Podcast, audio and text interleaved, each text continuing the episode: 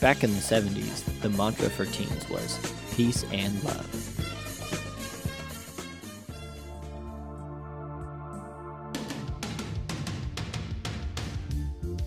In the 80s, the mantra for most teen boys was skate or die. Flash forward 20 years, and what do our youths care about? What's the Wi Fi password?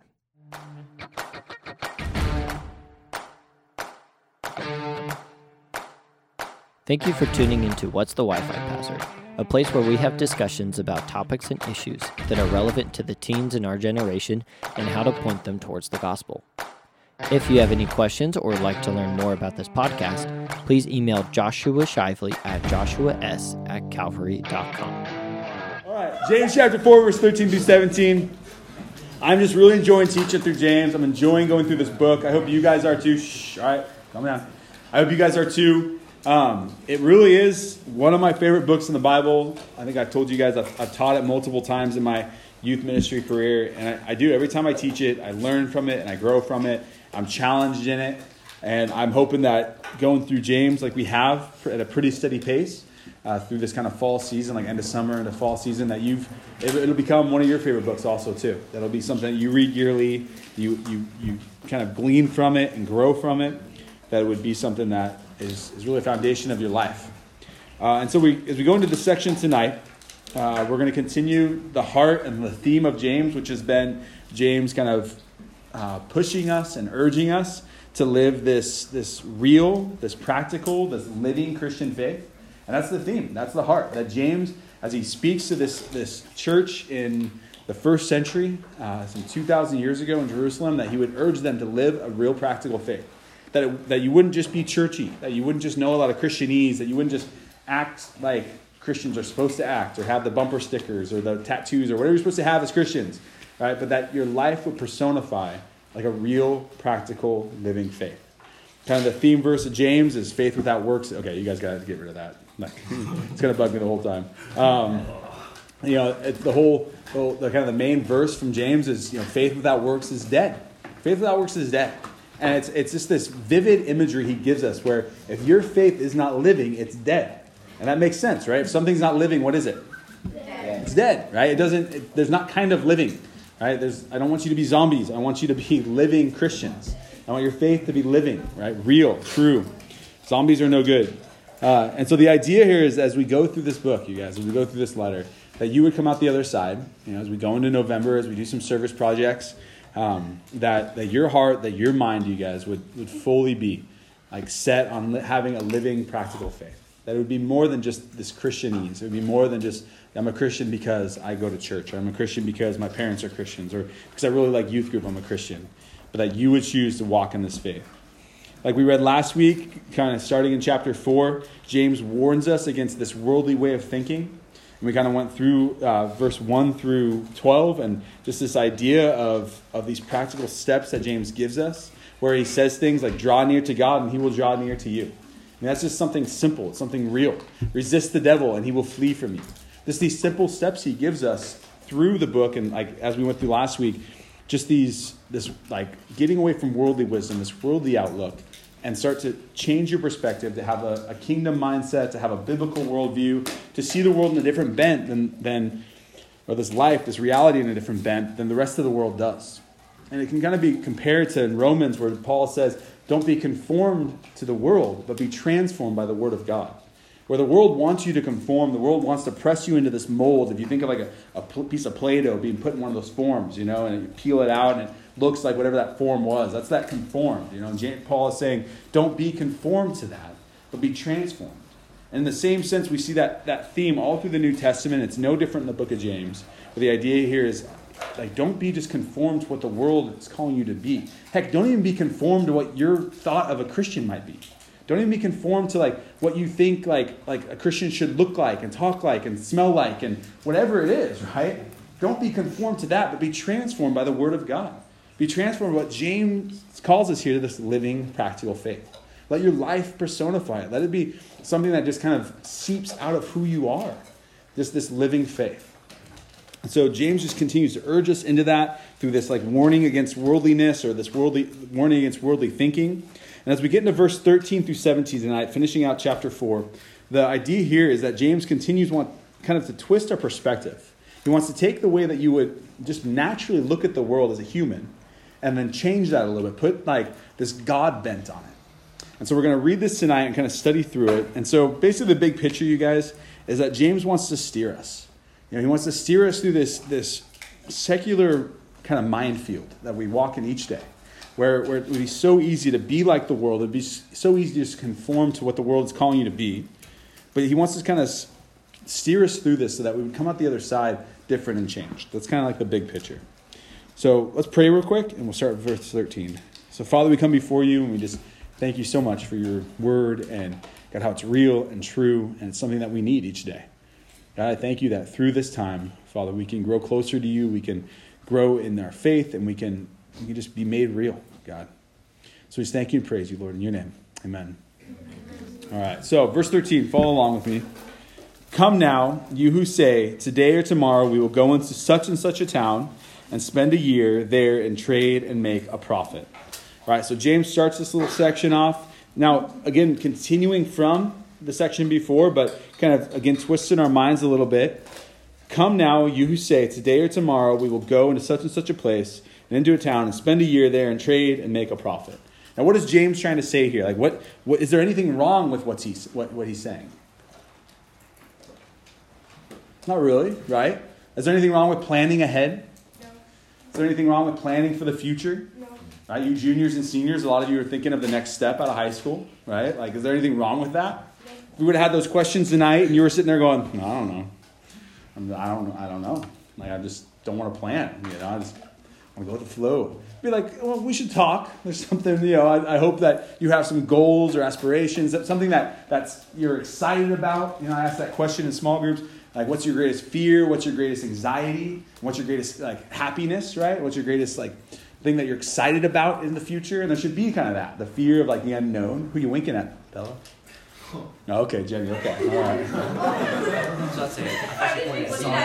yeah. I see everything. yeah. Okay. All right. It kind of seemed towards Keanu, but I'm just saying. Just like, I thought it was Santi. I, yeah. It's her brother, dude. It's weird, Carter. Exactly. You don't get to talk anymore tonight. Okay. So anyway. All right. All right. So the idea is like, is there anything wrong with this? You, and your first glance, you'd read that and say no. As humans, as, as kind of the way we're raised, our base nature is to plan, right? To plan for the future, to plan for, for what to do. And so, really, like, is there anything wrong with the desire to excel in life? Is there anything to wrong, wrong with the desire to, to better yourself, to, to, as he says here, to go to a town? Maybe there's, there's something happening in that town that the village or the, the city is growing and maturing. It's a port city. Uh, and 2,000 years ago, this would have really spoke to those people, as many people would take their goods and travel to another city. If you and your family worked in marble or in some type of yarn or some type of harvest, you'd want to take that and go to where you could sell it. You'd want to go to the people that would most buy your product.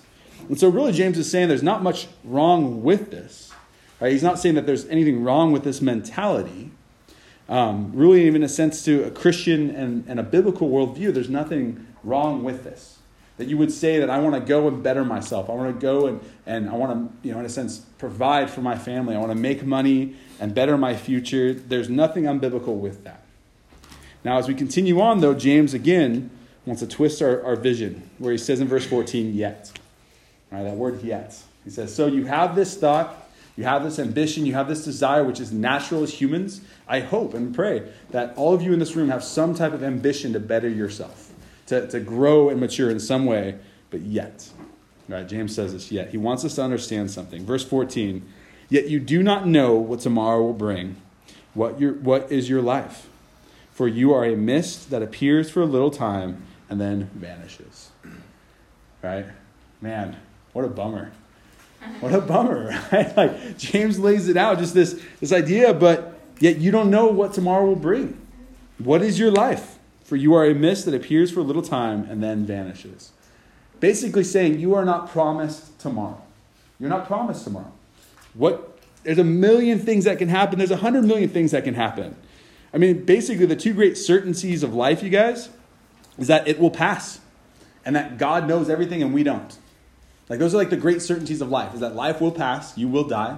It's the great equalizer of man, whether rich, poor, strong, weak, wherever you're at in that, that field, right? Male, female, it doesn't matter. You're to die. Life will pass. God knows when, you don't. Right? Those are just, that's truth. That's reality right there. And so James lays this out so clearly. Now, this is not just an idea that James comes up with, that he's just like some grumpy old jerk that's like, life's a mist and you're going to die, so just get over it. But we see this all through the Old Testament, right? We see this in Psalms 102. The psalmist talks about how life is short. It's just this mist, this dust that kind of floats away. Job chapter 8 talks about it. Chronicles chapter 29. Solomon talks about how life is fleeting, it's passing. Like you can build this entire empire and yet pass it on to your child or your son or your daughter, and they can just waste it all away. You spend your whole life building something, die, pass it on to the next generation, and they could just waste it all away. And you could do nothing about it. Right? It's just that this life is temporal. So, verse 13, he lays out this very real fact, this natural thing that you and I can do, planning and, and pushing for the future, bettering ourselves. But then he gives this, this twist by saying, Yet, you don't know what tomorrow will bring. What is your life? For you are a mist that appears for a little time and then vanishes. We kind of have to remember the story that Jesus told about the rich man, right, that made his great plans in Luke chapter 12.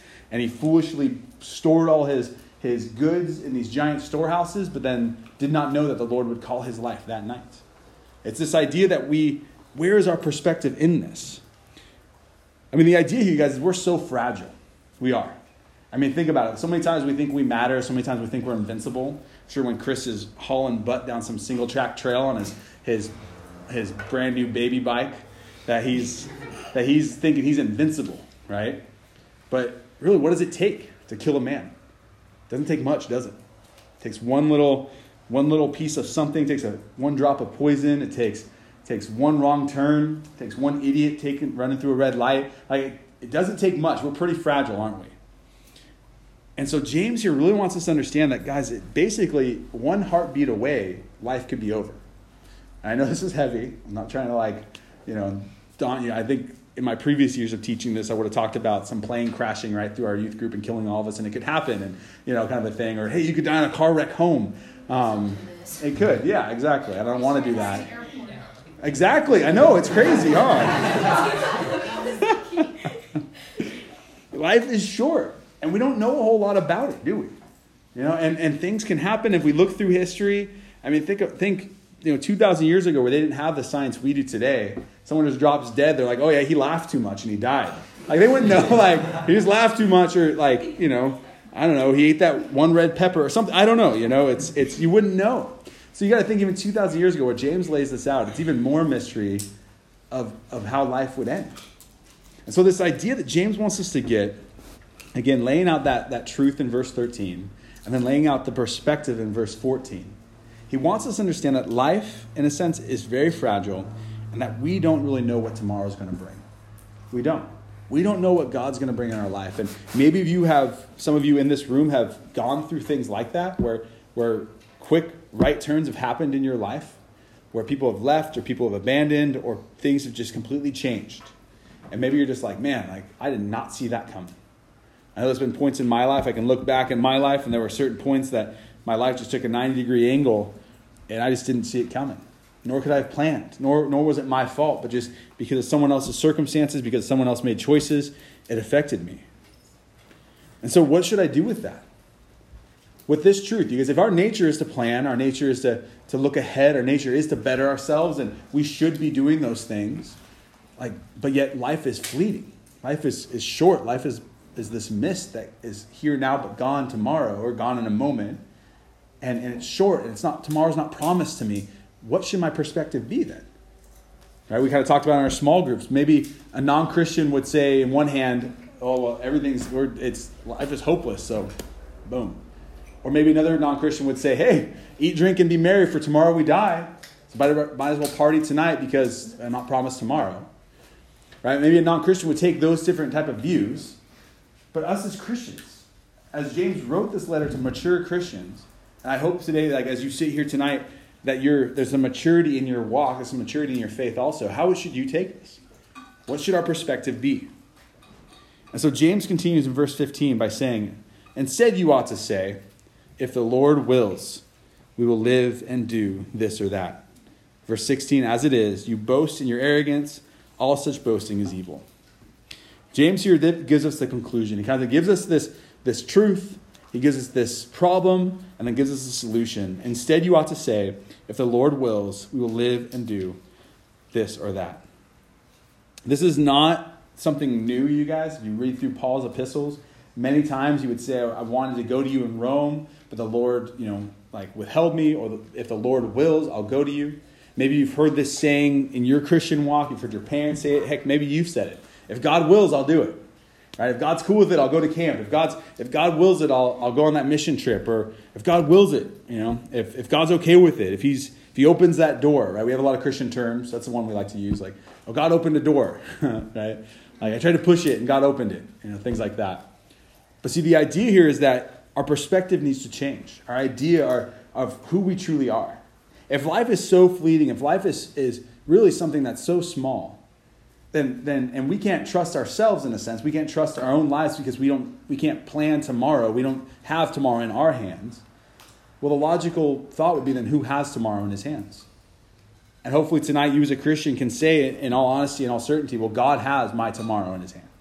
God does know that we believe, as the word said, that God is, is all knowing, that he, he does hold all eternity in his hands, that he knows your yesterday, today, and tomorrow, knows every breath, every thought, every step that you've ever taken and ever will. Many times through Psalms, it says that God is, he, he protects us while we lay down and he's there while we rise up. Like many times in the Psalms, David talks about, I can go to the farthest ends of anywhere and go to hell itself, and yet you are there with me. And it's the idea that you and I, we change our perspective that God is in control. If I'm not in control, right, if I'm just this mist and I really don't have control, then logically, who has control? Because I want to trust in that person. And the logical answer here tonight, guys, is, is God. Is that God is in control. That He has your tomorrow. That as James says, like, yet you don't have tomorrow. You don't know what tomorrow will bring. What is your life? It's this mist. God looks at you and says, Well, I have your tomorrow. And I, I, you are more than a mist to me because I've planned good things for you. And even in the hardest of seasons, even in, in complete turmoil in your life, if you trust me, there's going to come good from it. You see, scriptures over and over again tell us that God is in control, that He is completely sovereign, and that He does have good for you.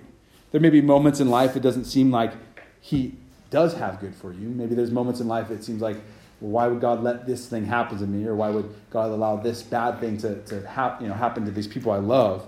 But the fact is, God promises over and over again that there will be restoration, that there will be good from those hard seasons. There will be blessing and there will be, be growth, even in the, the hardest times of pruning and being stretched and broken. Now, logically, again, when we look at something like this, what's the other side? What's really our other choice? If we look at life, we realize, okay, like, I don't hold it in my hands, but God does. And either I trust Him, or as James here says, we boast and we act in arrogance, verse 16. This arrogance is essentially sin, you guys. It essentially comes to pride or, or this, this proud independence from God. And this word, it, this word arrogance literally translates into like the wandering quack.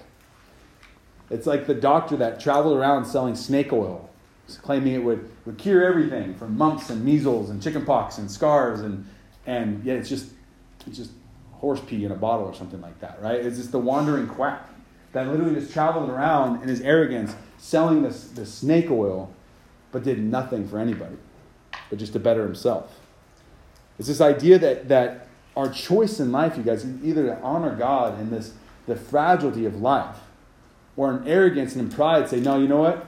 I got this, and I can handle this. When really, it, you don't have anything, because you're not, you don't have your life in your hands. God has it. We see this all the way back, you guys. I mean, really to the point in Isaiah 14 where he talks about Lucifer. You know, Satan himself, how he fell from this pride, this type of arrogance where, where he knew God. And, and as we see in Scripture, the, the most we can tell about this, this creature, Satan, right? That's not his name, it's a title, right? The, the deceiver. Is that in some point in history, he looked upon God and said, I don't want to depend on this creator anymore. And in pride and arrogance, as Isaiah 14 says, he fell. He fell. We see it all the way back to Adam in Genesis chapter 3 when sin came. At some point in that, God had said, Don't touch that. that brings death. Whether it's an apple or pear or whatever type of fruit you wanted to think, I don't care. But like the idea here is that in that apple or in that piece of fruit, God said, Don't eat, don't touch. There's death there. Adam and Eve, they chose arrogance. They chose pride. They chose to say, I've got this, God. I've got, I know better than you in a sense. I can handle my life better than you can. And see, the idea here is that, that James really wants us to bring us down to this truth, this realness, that you guys, you don't have your life in your hands. And even if you can sit here tonight and go, God, Josh, I've already applied to the college I want and I got accepted, and I've, I've done everything I've got to. I've got the straight A's, I've got the money saved, I've got the scholarships coming in, I've got A, B, and C lined up. And just in case that doesn't work out, I've got D, E, and F also, Josh, and it's good. I've got it. Even if you're that prepared, even if you've got everything lined up in life, you've got the savings, you've got the, the, the complete tenacity to do it, you still don't have your life in your hand. You still are not promised tomorrow. You still are not promised that that is going to be your life from here on out. That you're going to have that mentality, that you're going to have that tenacity, that your mind, your body's going to work in that way. And that's why we give it to God. Because let's say you have A, B, C, and D, E, F all lined up, and you're going, and let's say you have a brain hemorrhage. You guys remember Austin Kim's testimony? Mm. Like from summer camp. He's a youth pastor in Refuge, you guys.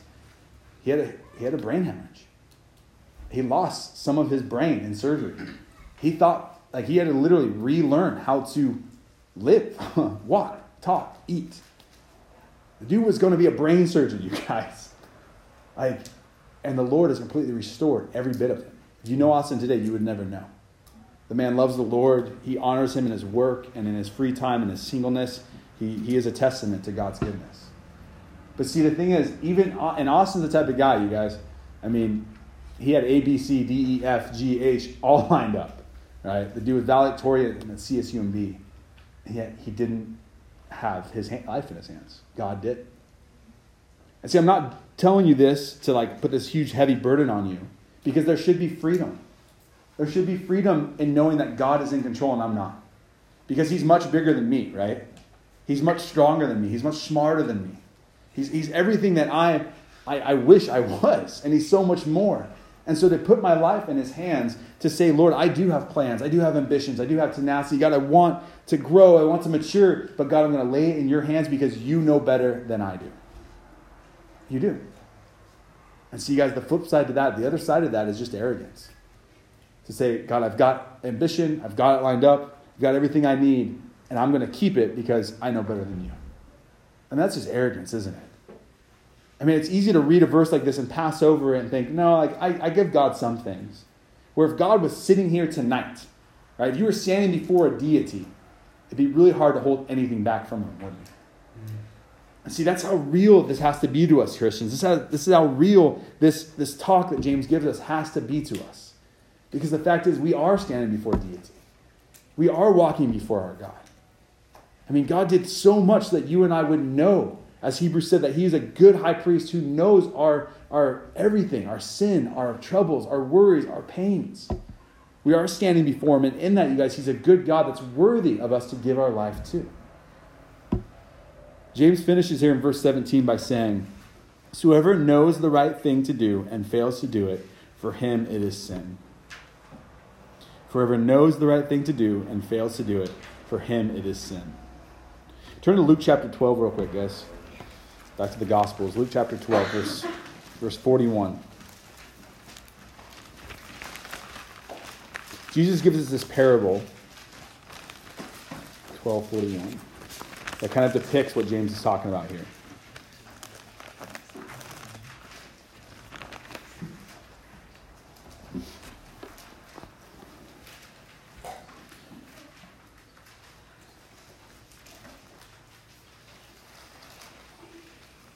Jesus says, or Peter said, Lord, are you telling this parable for us or for all? And the Lord said, Who then is faithful and wise manager, whom his masters will set over his household, to give them their portion of food uh, at the proper time. Blessed is the servant whom the master will find so doing when he comes. Truly I say to you, he will set him over all his possessions. But if that servant says to him himself, My master is delayed in coming, he begins to beat the male and female servants and to eat and drink and get drunk. The master of that servant will come on a day when he does not expect him, and at an hour he does not know. And he will cut him into pieces and put him in the unfaithful. And the servant who knew his master's will, but did not get ready or act according to his will, will receive a severe, severe beating. But the one who did not know and did what deserved did what deserved a beating receive a light beating. Everyone to whom much was given, of him much will be required. And from him to whom they entrusted much, they will demand the more. James, Jesus gives us this parable, basically laying out I mean, to him who knows much, much responsibility is given. To him who did not know much, but knew enough, right? It'd be a lighter beating. Less responsibility is given. See, what James here and Jesus in the parable in Luke, what he wants us to understand is that as you guys are given knowledge, as you're giving understanding, like as you're hearing scripture, as you're seeing God move, as you're coming to youth group, as you're coming to church, and you've maybe been to a couple camps, you've been on a mission trip or two. The idea here, you guys, is you've been given all this knowledge of God. You've been given all this knowledge of Jesus and salvation and how God moves and His goodness and His grace and how He wants to be in your life. He wants you to hand over your life to Him. As you've been given all this, with that comes great responsibility, as it were. With that, with that comes this idea that then you are responsible for that information. And, and, and see, the, the flip side to that is that servant that Jesus said, the servant that was given all the responsibility, was given all the, the commands and all the directions from the master, but then said, Well, my master is delayed. He's going to come back at some foreign time so I can beat whoever I want, and I can drink as much as I want, I can eat as much as I want, and I can do whatever I want because my master won't know. And that says that the master came back when he didn't know, and master cut him into pieces and threw him with the unfaithful, right? I mean, it's vivid. It's a vivid description. But the idea here is us as Christians, how are we living? What's our perspective like? Do we think that even as Christians, we think very worldly and secularly that we can secular in a secular mindset that we can eat, drink, and be merry for tomorrow we die, or we can eat, drink, and be merry because God's not coming back, or I've got a long life to live? how are we living? What's our perspective? Or is our perspective that you know what God has given me one more day? He's given me today, so I want to do the best I can to honor Him. I want to be the best I can to praise Him. I want to do the best I can to live for Him because tomorrow's not promised to me. I remember being a high schooler, guys. I remember going into college and struggling with sin and struggling with, with independence away from my parents and away from God. And like, I remember me and my buds, we'd be like, yeah, it's just, it's a sin weekend, right? It's just a weekend we'll sin. We'll get right on Sunday and then, and then we'll be good through the week, right? It was just like this mentality, like we'll just sin tonight, right? We'll just we'll just have this little bit of fun tonight. And you guys, the idea was just so foolish because the consequences came over and over again. And there's many of those nights, you guys, that that there's still consequences I'm dealing with today, or I'm struggling with today from those choices. The idea was was that I like, oh, I know how good God is. I know that He's He's full of grace. I know He's going to forgive me, and so I'm just going to do this thing, and it'll all be okay. I see the fact is, yeah, God is grace, God is mercy, but He still let me deal with the consequences of my actions many, many times over. And by God's grace, I, I had enough info to where I never took it too far, right? I had enough. I had enough information within me. I had enough of the knowledge of God I never took those sins too far by God's grace. And by God's grace, at some point, He pulled me back in and He made me, He sobered me up to the idea that I would I would understand how real and serious these verses are, like what James says here. That I was given so much. I was given so much knowledge and information. I was given so much understanding of who God was. And then who was I just to blow it off? Who was I just to say, like, it doesn't matter, I can do what I want, and God can deal with me afterward? Little Christians, like, please hear me. When James says this in verse 17, whoever knows the right thing to do and fails to do it, for him it is sin. He says it very black and white. He says it very real. That if you sit through youth group, if you sat through children's ministry, middle school ministry, and you find yourself in high school group tonight, and you haven't came to the place of accepting Christ as your Lord and Savior and living a life that honors Him, then that's sin. You are separated from God. Or even if you sit here tonight and you say, I am a Christian, I know like all these things, I know what I should be doing, but yet I'm not living like I should. James here is saying, with that response, with all that knowledge you've received over these years, like if you're not doing anything about it, it's sin. It comes out as sin. Because God has convicted you, He's called you. Even through a letter like the book of James, where He says things like, faith without works is dead. Have you been challenged at all through these first four chapters of, of living out any type of faith? Have you been challenged to step out in faith and to do something in honor of God? Or have you just kind of passed over these verses and just kind of go, yeah, it's okay. It was a good teaching, right? I took some good notes, but like, has it changed you? Now, I'm not saying you have to go out and be Mother Teresa tomorrow. I'm not saying that, right? But the idea here is that it should change you. There should be something different about you after you read a book like James, after these challenges that he lays out before us. Heck, even just your perspective should, should change that you don't hold your life in your hands, that God holds your life in your hands, in his hands. All right, that God holds your life. He's got a plan and a purpose for you, and trust Him through that, no matter how daunting or hard it seems. I don't know about you guys, but my own personal testimony like, I want to be held accountable for the knowledge that I have, but held accountable in a good way, right? I want my life. I want the things that I've done. I want the, the wake behind me, in a sense. You know, like a boat creates a wake. You know, I want that wake behind me to be one of positive. I want people to be impacted. I want people's lives to be changed. I want, I want to tell people about Jesus. I want to trust Him even in the darkest of times of life. I want to trust Him because God is so much bigger and stronger and greater than me. So, you guys, like tonight was a heavy message. I get it.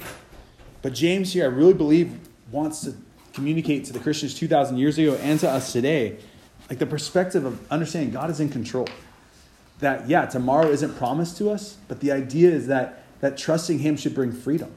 Trusting Him should bring joy and peace and, and understanding that, yeah, if tomorrow doesn't come, hey, it's okay because God's got it. God's got it. And so, like, hopefully it wasn't too much for you tonight, but I, again, I hope it was a lot. I hope it did impact you. I hope that tonight you leave here, even as you're laying in bed tonight, that you would go, okay, God, I want to trust you with tomorrow. I don't know what tomorrow's going to bring. I don't know what's going to happen tomorrow, but I want to trust you with it. I want to trust you with my relationships. I want to trust you with my finances. I want to trust you with my friends. Whatever it is that you need to lay out, I want to trust you with it, God. Yeah, does it make sense, guys? All right. Father, we come before you and we thank you and praise you again for your grace and mercy and goodness. And Lord, just give this all to you.